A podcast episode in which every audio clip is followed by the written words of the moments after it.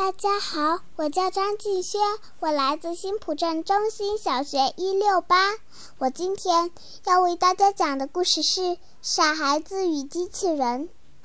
傻孩子有个好妈妈，每一次傻孩子做了傻事，总是说：“哎呀，我真傻。”这时候，妈妈就会安慰他说：“傻孩子，你一点也不傻呀。”为了帮助傻孩子。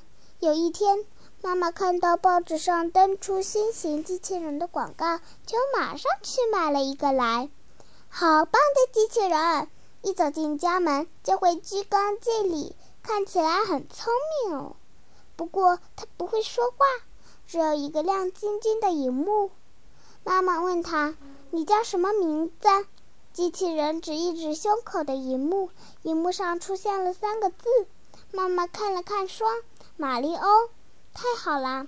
妈妈告诉傻孩子，以后你有什么问题都问马里欧。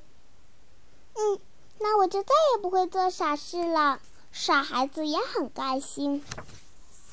第二天，傻孩子一个人在家看棒球比赛，他是个棒球迷呢。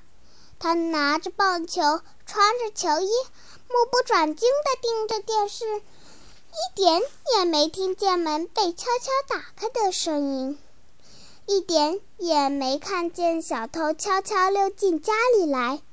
当小偷拎着钱包正要逃走时，傻孩子才发现，吓了他一大跳。马里欧怎么办？他赶紧问机器人。亮晶晶的一行字出现在机器人的荧幕上，傻孩子歪着头看着荧幕。一字一字的念出来：“贼打棒球拿手。”傻孩子回头问小偷：“你真对棒球很拿手吗？”小偷点点头：“好呀！”是傻孩子欢呼起来。他邀请小偷坐下来，请小偷当球评，讲解给他听，一直到比赛结束，才高高兴兴送小偷出了门。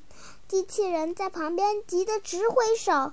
妈妈回来以后，到处找不到钱包，傻孩子这才恍然大悟：“哎呀，我真傻！”傻孩子敲敲头说：“我念反了。原来马里欧是说‘手拿球棒打贼’呀！”傻孩子红着眼睛把这件事讲给妈妈听。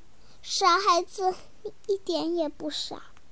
妈妈苦笑着说：“因为你这么一说，我才知道我也念反了。他的名字应该叫欧利玛，不叫玛丽欧。”好了，今天我为大家讲的故事讲完了。